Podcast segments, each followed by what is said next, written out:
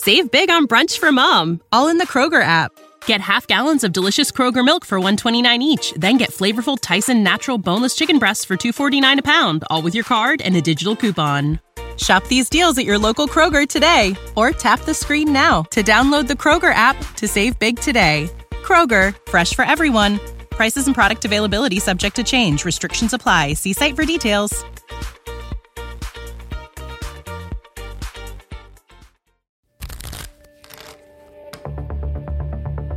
This is not your ordinary deck of playing cards. These cards contain 52 unsolved cases, and with every hand that's played, the stakes are unusually high.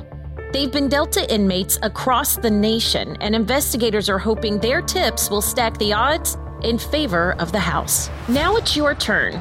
These victims have been dealt an unfair hand, and it's up to you to deal justice. Somebody, somewhere, has information that could be investigators' ace in the hole. Welcome to Season 2, Episode 8 of Dealing Justice. I'm Jennifer Dubasek. And I'm Lori Jennings. In this episode, we spotlight part two of Jackson County, Florida, a small rural county in northwest Florida that becomes the backdrop for three cold case playing cards and five victims from the Florida deck. In episode 7, we told you guys about the murder of Robert and Catherine McRae of Jackson County, Florida. The McRaes were a wealthy elderly couple who were murdered in their mansion after coming home from dinner. Sheriff McDaniel told us about this murder and what he did to find the person or persons responsible, but to no avail. Today, we're going to tell you about another card out of Jackson County and the two victims connected with it. We decided that these cases deserved their own episode. Part 3 will conclude with the twisted tale of small town revenge that had very personal repercussions for a beloved sheriff and shocked the nation. So, welcome to Jackson County, Florida, Part 2.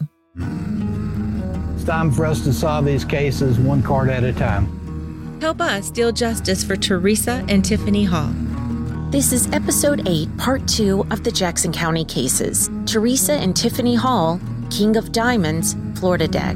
This episode of Dealing Justice brings us back to Jackson County, Florida, for another helping of Southern charm turned Southern harm, and where one sheriff discovers big crime in his small town we do want to warn you. In this episode, there is graphic discussion of details of the crime, and it does unfortunately involve a child. Please take care of your mental health and those around you before proceeding. Last week, we told you about Jackson County, Florida, a rural county in northwest Florida. We explained how this vast county was made up of largely small towns wooded land, dirt roads, and backcountry highways. One of those small towns is Marianna, Florida. Marianna is small. The population sits just under 7,000, and its nickname is the City of Southern Charm. And you can't dispute the area's Southern heritage or historical significance, but just in case you try, there are reminders everywhere. Jackson County itself is named in honor of the seventh President of the United States, Andrew Jackson, and there are stunning antebellum homes and historically preserved buildings dating back to the Civil War. There are caves to explore and memorials like the one telling of the bloody Battle of Marianna, Florida. It took place during the Civil War, and when it was over, the church and several homes were burned, and over 25% of the male population was killed wounded, or captured. And then there are the rumored hauntings, like the Bellamy Bridge. It's an old bridge that sits on the site of a previous bridge from the 1800s, and it's said to be Florida's most haunted bridge. And if that doesn't satisfy the Scooby Doo in you, there's the Russ House. It's Jackson County's official visitor center and dates back to the 1800s. It's a classic revival Queen Anne home that is listed on the National Register of historic places, and it's been the focus of several paranormal investigations, and it's rumored to be home to several ghosts. They even give ghost tours of the building. But old buildings and bridges aren't the only thing that haunts this small town. Teresa Carmichael Hall grew up in Cypress, Florida, and graduated from Grand Ridge High School. By 1991, her father had passed away, and her mother, Charlotte, had remarried Angus Mitchell. Teresa was great with kids and seemed to surround herself with them, even working at a children's clothing store in Marianna called New Beginnings. Teresa Hall lived with her five year old daughter and her husband Brian Hall in Cypress, Florida. Cypress is an unincorporated area in Jackson County, and it's about 10 miles outside of Marianna. Usually, unincorporated areas mean they're exceedingly small, rural communities, and it means that you don't have an official town government in place, although infrastructure does exist. And that is indeed the case for Cypress, Florida. It's a private place for people to live, when the small town of Marianna is too big for their liking. It's a perfect example of Jackson County, Florida. A lot of rural small towns under the umbrella of one county and one Sheriff Johnny P. McDaniel. My name is John P. McDaniel. Was born and raised here in Jackson County, a large rural area, and everybody knows everybody just about and knows everybody's business. Over 900 miles of dirt road and I worked many, many cases. And I was fortunate enough that the people let me serve them 28 years as sheriff. Went through seven elections. So it's a heavy burden not to have an unsolved murder, period. Any unsolved murder. But you don't want one, two, three, period. It don't, it don't matter. You want that family to, you want to look in that family's eye and say, these are the people that did it. Here's why we think they did it. And if, if you can't do that, you feel like you haven't done what you're supposed to do. It's 1991 in Marianna, Florida, and Sheriff Johnny McDaniel has held office since 1980. And he and this close knit community were still recovering from the 1989 murders of Robert and Catherine McRae that we told you guys about in episode 7. It had changed the small town innocence that the citizens had once taken for granted, but they were beginning to get back to normal, back to enjoying their peace, and back to their small town mentality, especially since it was the holidays. 25 year old Teresa Hall sits in front of a Christmas backdrop holding her five year old daughter Tiffany on her lap. This picture is one that you can conjure up in your mind when you think about the early 90s when families went to the mall or local photography studio to have their family holiday portraits made. The photography backdrop looks like the two are sitting in someone's festive living room. There's a fireplace mantle decorated with green candles, a Christmas wreath hanging from the center, and of course, a Christmas tree angled to the side with red and green jingle bell ornaments decorating it. Teresa clearly took time to make this picture special.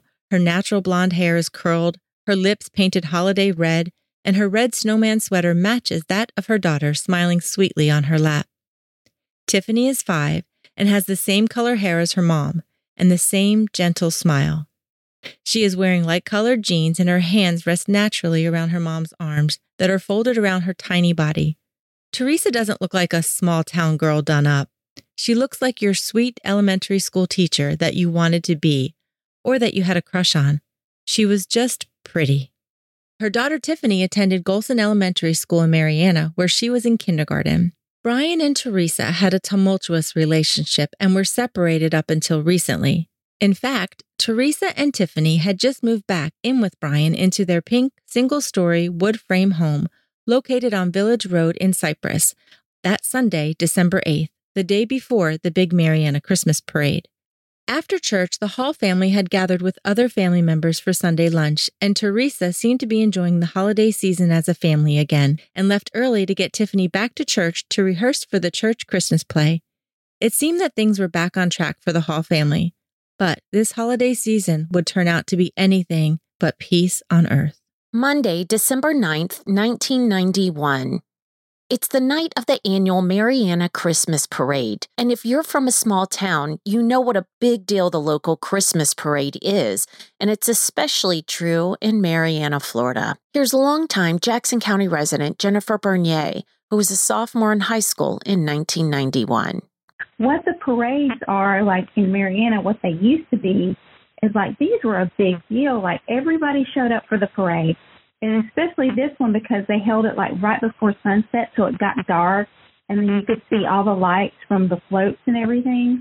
And it was just a big draw for everybody to come in and see the parades. There was, you know, marching bands and of course, you know, all of the beauty queens, different things like that, little cheerleaders and the little baton twirlers. So anything you would imagine being in a parade in a small town, that's what the Christmas parade was um, in Marianna. And of course, we had other parades that also had a big draw, but that one was, you know, it kind of closed out the year for our area. So it was kind of the last one of the year to come to. Teresa's husband, Brian Hall, would be missing the festivities this year. He left for work in the early morning hours and was working two hours away in Quitman, Georgia, on a job as a carpet layer. He was staying the night in Georgia to finish the job and wasn't planning on being home until later that week. That evening, Teresa and five year old Tiffany were alongside thousands of other locals as they lined U.S. Highway 90 to watch and cheer the procession of floats, marching bands, and pageant winners, ending, of course, like any good Christmas parade would, with Santa Claus. The parade ended around 7 p.m. Teresa and Tiffany left and went through the drive through of a local fast food restaurant. Once they arrived home, the pair continued the holiday festivities and began pulling out Christmas decorations. Sadly, Teresa nor Tiffany would be alive to celebrate Christmas that year. In fact, they would never even finish decorating. They had no idea of the evil that was coming for them. Outside, the Florida snow, otherwise known as rain, was beginning to fall from the sky and would continue well into the night. Tuesday, December 10th, 1991. New Beginnings Children's Store was getting ready to open its doors and greet the holiday shoppers, but one of their employees never showed up. It was unlike Teresa to be late, let alone a no show, and nobody was answering the phone at her house. Worried about her, the owner had her daughter reach out to Teresa's father in law, Dudley Hall, to see if he knew why Teresa didn't show up that day. Remember, this is a very small town, no social media needed. Dudley got the call that Teresa never showed up for work, and since his son was out of town, he went to check on his daughter in law and granddaughter. It was definitely out of character for Teresa to not show up to work, but before he left the house, Dudley made a quick call to Tiffany's elementary school to make sure she was in class. She was not. Dudley immediately headed to his son and daughter in law's house. According to the book The High Sheriff, Teresa's stepfather Angus Mitchell was also contacted over concern for Teresa. He got into his car and headed straight to his stepdaughter's house to check on her and his granddaughter. Upon entering the home, he saw an unimaginable sight that could have been straight out of a horror film. For Angus, it was visceral. He immediately ran from the house and into his car and made it to the stop sign down the little dirt road before he began violently vomiting. When he could compose himself, he notified the police. Meanwhile, Dudley Hall, Teresa's father in law, arrived at Teresa's home to find the door open. He entered the home and immediately saw the body of his granddaughter, Tiffany. She was lying on the floor in the doorway between the kitchen and the den, covered in dried blood. Not far from the little girl was her mom's body. Teresa was lying in a pool of dried blood in the kitchen, and it was obvious they were dead. At 2:30 p.m. that afternoon, Sheriff McDaniel was notified of the gruesome discovery, and once again, the county he vowed to serve and protect had been violated in the worst way. What you're about to hear is details of the crime scene and violence against a child. It gets extremely graphic. I can tell you what happened. Mm-hmm. I was in, uh, think Tampa, in FDLE school on homicides, I believe. I got a call, Sheriff, we got a double homicide. I said, What? We got a double homicide. We need you to come home. Well, with that being said, I didn't get into any details. I went and got my car, went by the motel, picked up my clothes, threw them in, and gone. And uh, I came, to, I went to the crime scene 80 minutes later from Tampa. I got there and uh, had them fill me in what we had. A little small house, uh, wooden structure, driveway in the front. Uh, you pull in and right there's the patio door, uh, like a, a, car had been a carport, but like the Miami Jalous windows that rolled back there. And you step up into the kitchen area, and to the right was the bedroom on the very back way, and the little girl Tiffany was found, uh, she was found at the steps and it looked like somebody had taken her by the hair of the head, slammed her head down against the threshold in the in the thing, and uh, brain concussion. And they'd already pulled her hair out of her, some hair out, and it was on the floor in the bedroom there. Tiffany was, uh, Teresa was laying in the floor, and she had been just beat to death. That's just all there is to it. She's you can't say it no other way. They say bludgeoned if you want to. She was beat to death. Detectives noted that there were signs of forced entry. The door had been kicked in and the home phone had been ripped from the wall. There were signs of a struggle in the kitchen, and the door frame had been split. The back door jamb was cracked, and the metal lock on the back door was broken off and lying on the floor. Teresa had defensive wounds on her arms and hands where she valiantly fought her attacker. Investigators believe the attacker gained entrance through the back door that led into the kitchen. The first blow to Teresa's head probably killed her, but her attacker continued to beat her violently. As for five year old Tiffany, investigators surmise that after running to her room, she was dragged by her hair down the hall back to the living room. The evidence led investigators to believe that Tiffany was then picked up by her heels and her head violently bashed on the doorframe. In what I can only imagine as pure animalistic evil, the killer's last violation was to step on the little girl's head. Both Tiffany and Teresa were found fully clothed on the kitchen floor. The medical examiner's report stated that Teresa and Tiffany Hall died from repeated blows to the head and face, and neither one of them was sexually assaulted. The evidence outside of the home was hindered by the torrential rain that came through that night after the parade. It had rained the night before we got there, so any footprints or things of that nature was gone. There's some floodlights on the corner of the house. They had been broken out with a stick, and the glass was laying down, but no footprints because the rain. And what we had was T- Teresa and Tiffany both dead in the house and uh, we went to work. Right away that Tuesday evening, Sheriff McDaniel and investigators took 19 statements from neighbors and family. From inside the home, 79 items of physical evidence was collected, as well as evidence from the medical examiner's office, and were submitted and tested. No matches were made in the criminal data system. We had several people that was came in and out of the line of sights for suspects but we most of them was ruled out. One individual was put on polygraph and flunked the polygraph a couple of times. His lawyer got involved, refused to let us talk to him.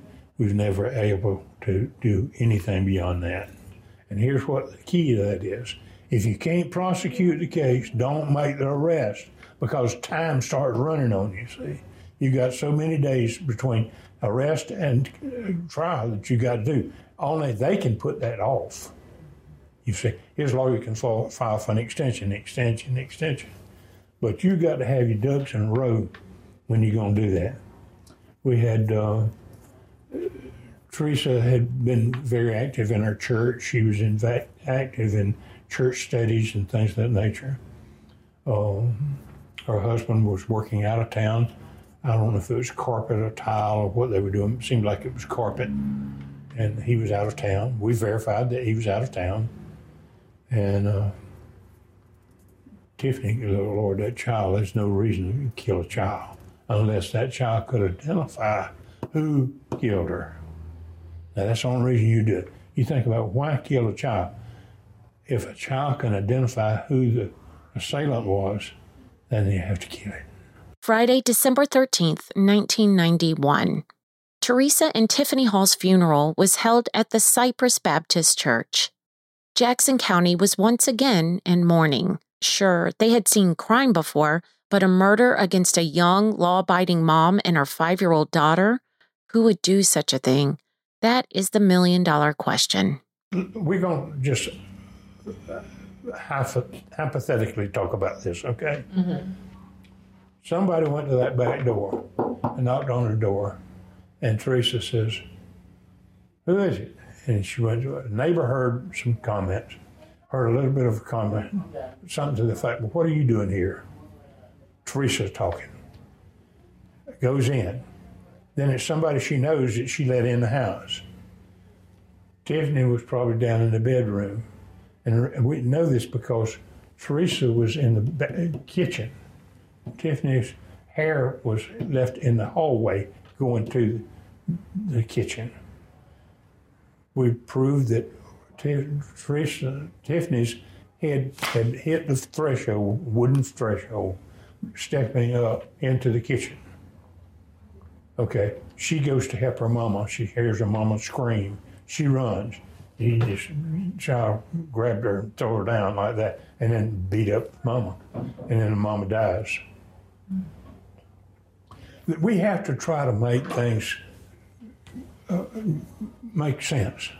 Months went by with no answers, and rumors were spreading all over. People whose names were being gossiped about and linked to the murders were approaching the sheriff's department asking to take polygraphs to clear their names.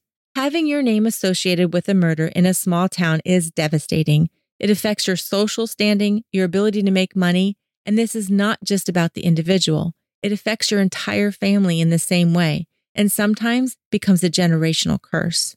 Marcia Atkins knows all about that.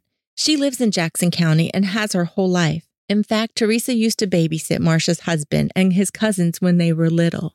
She reached out to us about her husband's uncle, Wayne Mears. At the time, Wayne was a corrections officer and he and his wife were good friends and neighbors of Teresa and Brian Hall. You know, he was always pointed at one of the killers. I don't know if they thought that they that Wayne and Teresa might have had something going on. His wife, his ex-wife now, but at the time his wife's name was Teresa also. And her and that Teresa were best friends, and they lived in a small community. It's like maybe a square mile, maybe Cypress, you know. So they're literally like the dirt road over from them, and they all went to the same church and everything. So I don't know if people see them over there. I'm not sure how even got brought up. At some point early into the murder investigation of Teresa and Tiffany, an electric company employee came forward saying he was at the Hall residence the morning of the murders and saw two white men standing in the yard. One of the men he identified as Wayne Mears. The other male, he didn't know who he was, but he did help police with a photo composite, which was distributed in the local papers, asking for help identifying that person. The man was never identified, but according to Marcia, Wayne remained under the umbrella of suspicion and still does to this day. Wayne's name was also documented in the book, The High Sheriff. Husband's uncle was named in the book, and he had a lot of problems with that. You know, you, you don't truly ever know the person you like to think you do, you know. But sometimes you there's things that you don't know about people, and if it happened, if he did, then you know we still would like to get justice for them. But if it's not, we definitely would like to clear his name from just a rumor because it's all rumors right now. But his uncle went to prison 20 years later, probably in 2009 for drug charges. So he all this DNA and finger he was a officer, so he's got fingerprints and all that was on file. And so I'm like, they got his DNA, and all these years it's never matched. And they question him, and people have said his name the whole time. You know, nothing's come up about it, but yet people still bring his name up every time. He passed away in 2009. Marcia says Wayne and his family had to always deal with public admonishment and all of the rumors since the day the two were murdered regardless of the fact that nobody local has been publicly named. And if this small town wasn't scared enough, now they considered a serial killer as a possible was suspect. Known as the railroad killer. In the late 1990s, fear and panic swept through railroad towns across the United States over a rail riding fugitive who would jump on and off freight trains, preying on unsuspected victims, oftentimes murdering them inside their own homes. He was identified as Angel Maturino Resendez, a Mexican born drifter who bumped Osama bin Laden from the top spot on the FBI's most wanted list. This story has- In 2006, former Sheriff's Office Major John Dennis traveled to Texas to interview the infamous railroad killer, Angel Maturino Resendez. On the night before he was executed for a different murder, Resendez described to Dennis the details of the night in Cypress. He described the weather and the details of the Hall's home and it being near the railroad tracks. He said he rode the train between Tallahassee and Pensacola around the time of the deaths. He also pointed out pictures of Teresa and Tiffany Hall.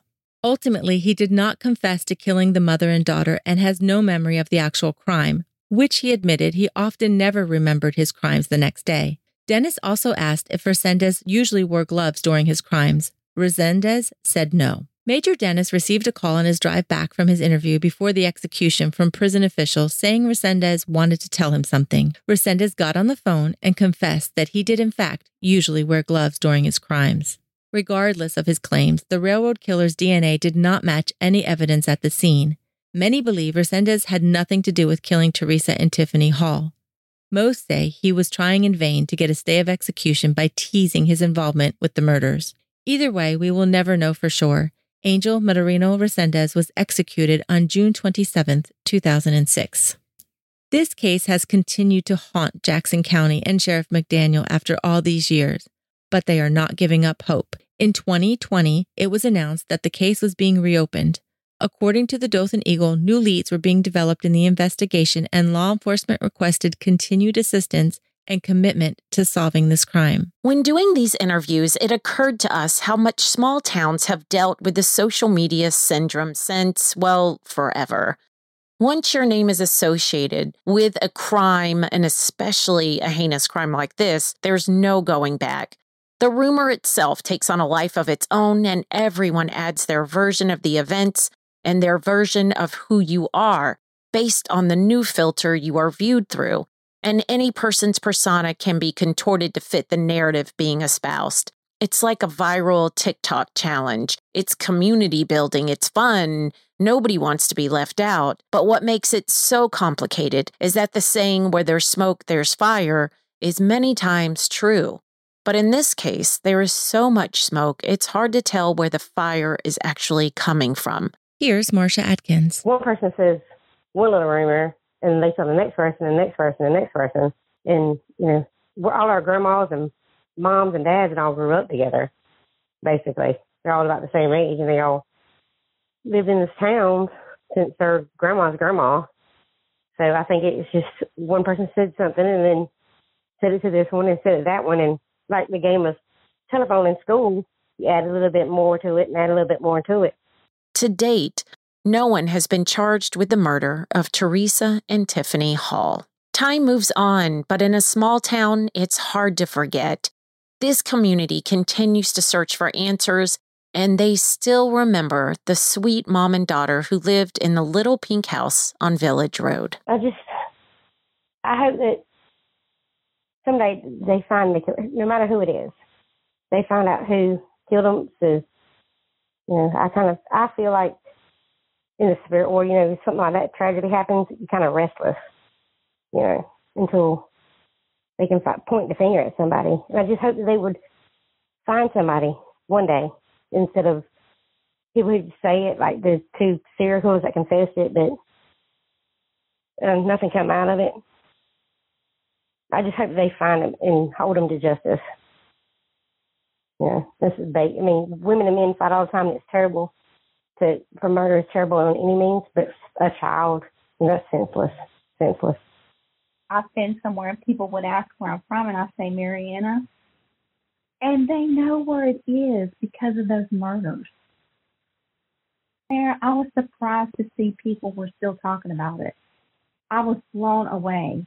I was like, that just validated everything that I felt and made me feel like I'm not crazy. That people still remember it and uh, people still don't understand why it's been unsolved for so long. It's just, it just made me feel validated, I guess. All of my family is in Marianna, So I've been here a long time. And I mean, we're literally like a small town like you would see with the, the buildings downtown that are hundreds of years old and, you know, old murals on the wall and things like that. We're that small town America kind of place that has a huge farming community. We're known for, and that just amazes me because we're we're Marianna. We're not like a metropolitan area. You know, we're a farming community, and these crazy things happen here. It's just um, it boggles my mind. If you have any information on the case of Teresa and Tiffany Hall, you are asked to contact the Jackson County Sheriff's Office at 850 482 9624. Okay, so you guys, thank you again for joining us on this three part series on Jackson County. It's fascinating, but this was just really super heartbreaking. I think one thing that um, we bring out of this is that small towns equal big rumors. And I think we knew that, but this is a really good case. Now, we don't dive into the rumors. Um, except for here when we do a wrap out and we just um, we try to put them out there and let you guys know what is being said in the small towns, what are the people saying, because this is actually what's being dealt with, right, Lori? Right, exactly. And I think it's very important. It's such a shame for innocent people to be associated with such a heinous crime. And, you know, until we really know, you know, some of them have had to live with such horrific things attached to them that they had nothing to do with anything. Um, so I think that's why it's important. And because social media does live on and people make comments, just because pe- people make comments doesn't mean it's true, but it is out there. And it makes people then just tag on to that same theory without even doing any research or knowing anything. And before you know it, it takes on a life of its own. Right. So starting there, you guys, um, the reason why we're so grateful to people like Jennifer and Marcia, um, and of course, Sheriff McDaniel. But, you know, Marcia reached out because her husband's uncle is actually one of those people that she says has been um, subject to those rumors. So we're just going to use first names, but Wayne was once a corrections officer. Um, and then, and during the murder. Now, some people say that there was some type of relationship between Wayne and um, and it's been rumored that there was some type of relationship going on. Now, I know that Wayne and his wife, according to Marcia, were best friends with um, Teresa and Brian Hall. Um, and again, uh, somebody had said that Wayne was seen in the yard the day of the killing. And so Marcia says that her husband's family has had to live with this. Um, and it only got worse after the killings. Apparently, um, Wayne was arrested for drugs and um, went to prison. He actually ended up dying in prison um, because he got gangrene in his leg and um, died of the infection. So that has been the rumor, um, and that has even some law enforcement have also backed up that claim that they think there is something there. I never like to put information out there about, you know, Teresa's not here to say that that wasn't true, but that has definitely been some on a lot of people's mind in that small town. But the one point that I think that she made to you, which was very important, I think when you interviewed her, I mean, she said, Hey, none of us really know anybody. If he did it, he did it. But I mean, he, they have his prints, they have all of this stuff, and there's DNA, and they've never come out and said a match after all of these years like why would his name still be associated? You know, that was the problem. When you say they have his prints, you mean they have prints from the killer. Correct, because they have it from the crime scene, but he also worked, he was a corrections officer.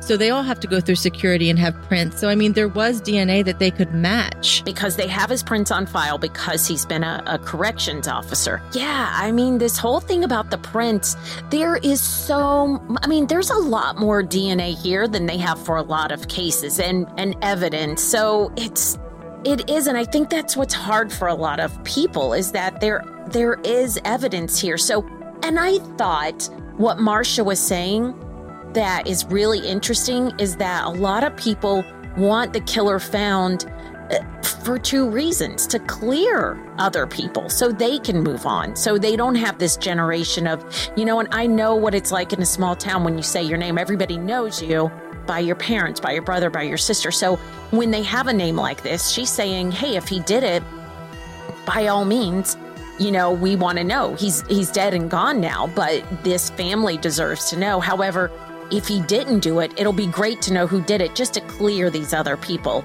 like Wayne. And then let's talk about Brian. I don't know, Jen, and I know we don't like to summarize or anything like that, but Brian Hall, I get again, his fingerprints would be there because he lived there. So if his prints and DNA is found there, that's kind of hard to argue the man lived in that home. So his prints and stuff is going to be there. Number one. Number two, the alibi. And even when we talked to sheriff, oh, he was working out of state. Okay, well, that out of state drive was only two hours away. Quitman, Georgia is two hours from where they lived in Cypress. So I'm sorry if the if the murder happened that night. He had plenty of time to turn around and go back home, go back to Georgia and pretend he was working the next day. Like to me, I don't know how solid was that alibi. I wanted to hear more from the police of where was he that night. Yes, he was working in Georgia, but where was he that night? Well, I mean, okay, but even bigger than that. And again, we um, tell you guys about things that are on the books, things that are convictions. We try not to use names of people when there's hearsay. And, you know, quickly, if you notice in the, you know, Don or um, in Brittany Drexel's case, we did not use last names and for good reason. Now we know who who killed them and there were a lot of people that had rumored or even been arrested for it and they didn't have anything to do with it. But in this case, Brian Hall has been twice convicted now of molestation. He is actually a predator. Yes, I looked him up. He's a current predator. He's currently on the FDLE Sexual Predators Registry. Correct. Now, Brian was Teresa's husband, Tiffany's father. He has been again convicted of child molestation of a child and and you know it doesn't matter what the age but it, it does in terms of this um, the children that he uh, was violating were young children. So, um, and that did not come out until after the passing of Teresa and Tiffany. But I think when that happened, that kind of sent things uh, sideways for a lot of different people. I mean, so he's the father. Um, he and uh, Teresa had just gotten back together. They had a tumultuous relationship that everybody knew about. And then, you know, they're back together and he's working out of town. And like you said, it's two hours away. But I think the fact that he was then later convicted of child molestation and now he's a predator, you know, on the FDLE's um, list, I, you know, that's, I don't know. There's something there. However, I will say, and this is just completely speaking from somebody who's not a police officer and not educated in that field, I think the amount of rage towards the child, it, it, I find it hard to believe that it would be the father. I don't think anybody had really said that there was rage towards the child at that point. I just, I think that yes, parents kill their children, but not in this way. Uh, you know, this was somebody who had a complete disregard for Tiffany and an actual hatred, I think, like a completely disregard and, and no emotion at all in the way that she was killed. So that's that. That's for you guys to uh, to consider, and that's why we throw all these things out there for you. So that is the wrap out on Brian. And then LJ, do you want to talk about the serial killers? And you and I were talking. I feel like so many people just try to throw it on a serial killer when they can't seem to find out. I mean, we don't know. But there are two names that have come up associated with this as far as serial killers are concerned. One is the one we talked about, Resendez, the the notorious railroad killer. Again, you know, things for me, yes, he picked them out in a lineup of pictures or whatever. He pointed them out, but I mean, they were in the news. He could have seen him anywhere. And there's some other issues. Some of that, you know, even the fact that it rained that night, that could have been in the news. Serial killers are very manipulative and they look at information to try and stake their claim, don't they? Yeah. And I think, well, Resendez, I, I think there it is definitely plausible. And, and I think it's plausible because you guys, Teresa's and Tiffany, the Hall home, was very close to the railroad tracks. But I also think it's important to point out that there is a federal prison in Marianna, right there in that area. So there are some, you know, in this area, it's who knows, but so there was a reason to have really bad people around in that area. And Teresa did um, work with the church and she was often involved in volunteering, and they would often do that at the railroad tracks at the station. Is that correct, LJ? Yes, yes. And Resendez actually he was in federal prison in Marianna. He was released in 1991, shortly before Teresa and Tiffany were murdered. So you bring up a good point too with the prison being near there because he actually served time right there and was released in 91. And he was a, a railroad jumper And like I said, her church would often go and provide food and clothing for those people who were often homeless. So she was definitely a part of being seen out there by the railroad jumpers, and um, and she would even, of course, and from what we understand about Teresa, just a really sweet soul. They say that she would always bring lemonade to the conductor, so she was out there. You know, um, somebody could have definitely have seen her out there. But, you know, Resendez, like I said, I think that there was DNA, but obviously it wasn't a match there. I do believe it's so interesting that, you know, here he is a day away from his execution, and um, Dennis goes to talk with him. What a conversation that must have been. I know, two hour conversation, but man, you just don't know. They're so manipulative. I feel like they'll tell you whatever you want to hear. You just don't know. It's crazy and the fact that he was trying to get a stay of execution. So, but but even crazier, you guys, is you know, um, Sheriff McDaniel was telling you know, that Dennis was driving away.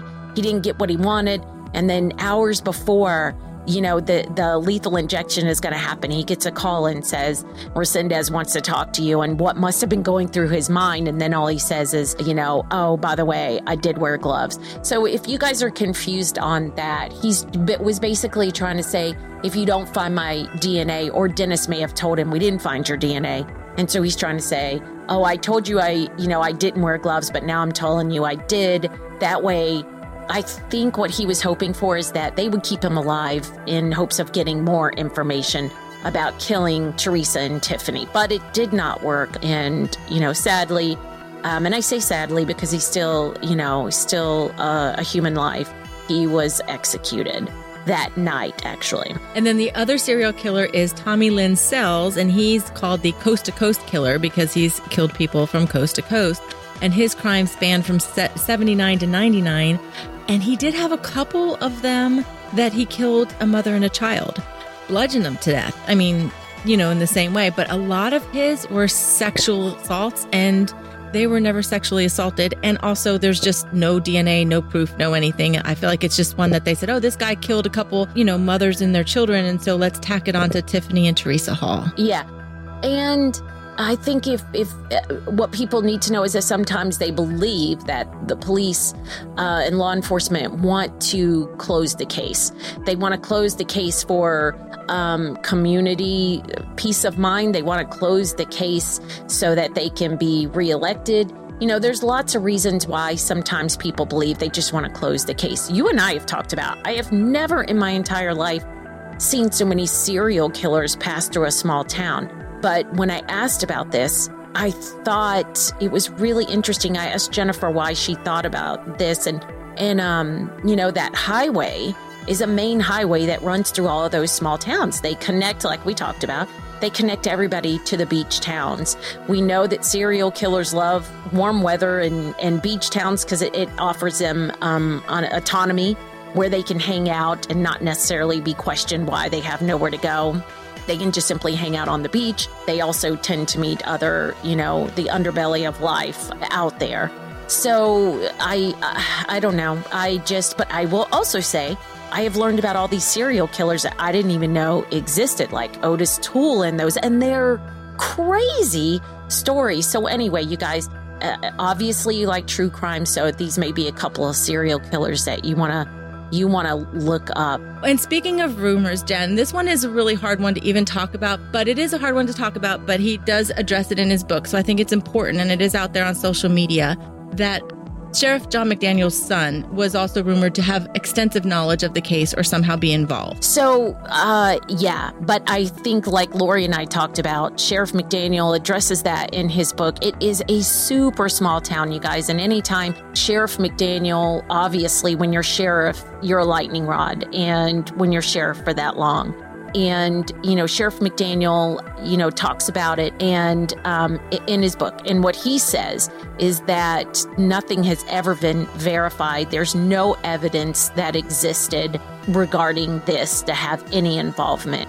So sadly um, we can't ask john about this you know and again this is in the book but um, john back in 1990 he was driving a truck and the truck he was in hit a car and ended up killing um, a little girl. So I think he struggled, according to the book and his friends and family, he really struggled with that. Now, this is Sheriff McDaniel's son, John, struggled with that little girl being killed and developed a drinking problem from then on. And sadly, he ended up dying of cirrhosis of the liver in June of 2004. So you know, that kind of has, I don't want to say that that's over because again, Lori had people reaching out to her saying, you know, that you need to address this. So, uh, but, you know, that's why we really wanted to talk about the fact that there's rumors and that, you know, they really do damage to people. And obviously, everybody wants to see the person who did this out there. And, and there's no, you know, there's no getting away from it. But in a small town, I think what we realized is, gosh, there was so many people that the finger was pointed at. Again, guys, we want to keep the focus on Tiffany and Teresa Hall. And if anybody has any information, we know the community wants it solved. We know Sheriff McDaniel wants it solved. We know the current administration wants it solved. So that's why we continue to tell their stories. So join us next time as we conclude Jackson County Part 3, which that is a crazy and tragic story. So thanks for listening and join us next time as we bring you Part 3 of Jackson County, Florida. Like us on Facebook at Cold Case Playing Cards for all the latest information on this case and other cards we'll be featuring on future episodes. Healing Justice is written, produced, and hosted by Jennifer Dubisak and myself, Lori Jennings. Our sound design is by John Schaub. Our executive consultant is the Cold Case Playing Cards creator, retired FDLE Special Agent Tommy Ray. If you want to help us spread the word about these victims' stories, please subscribe and leave us a positive review on your favorite podcast app. And tell your friends to subscribe.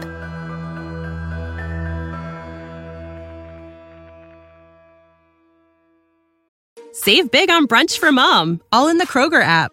Get half gallons of delicious Kroger milk for 129 each, then get flavorful Tyson natural boneless chicken breasts for 249 a pound, all with your card and a digital coupon.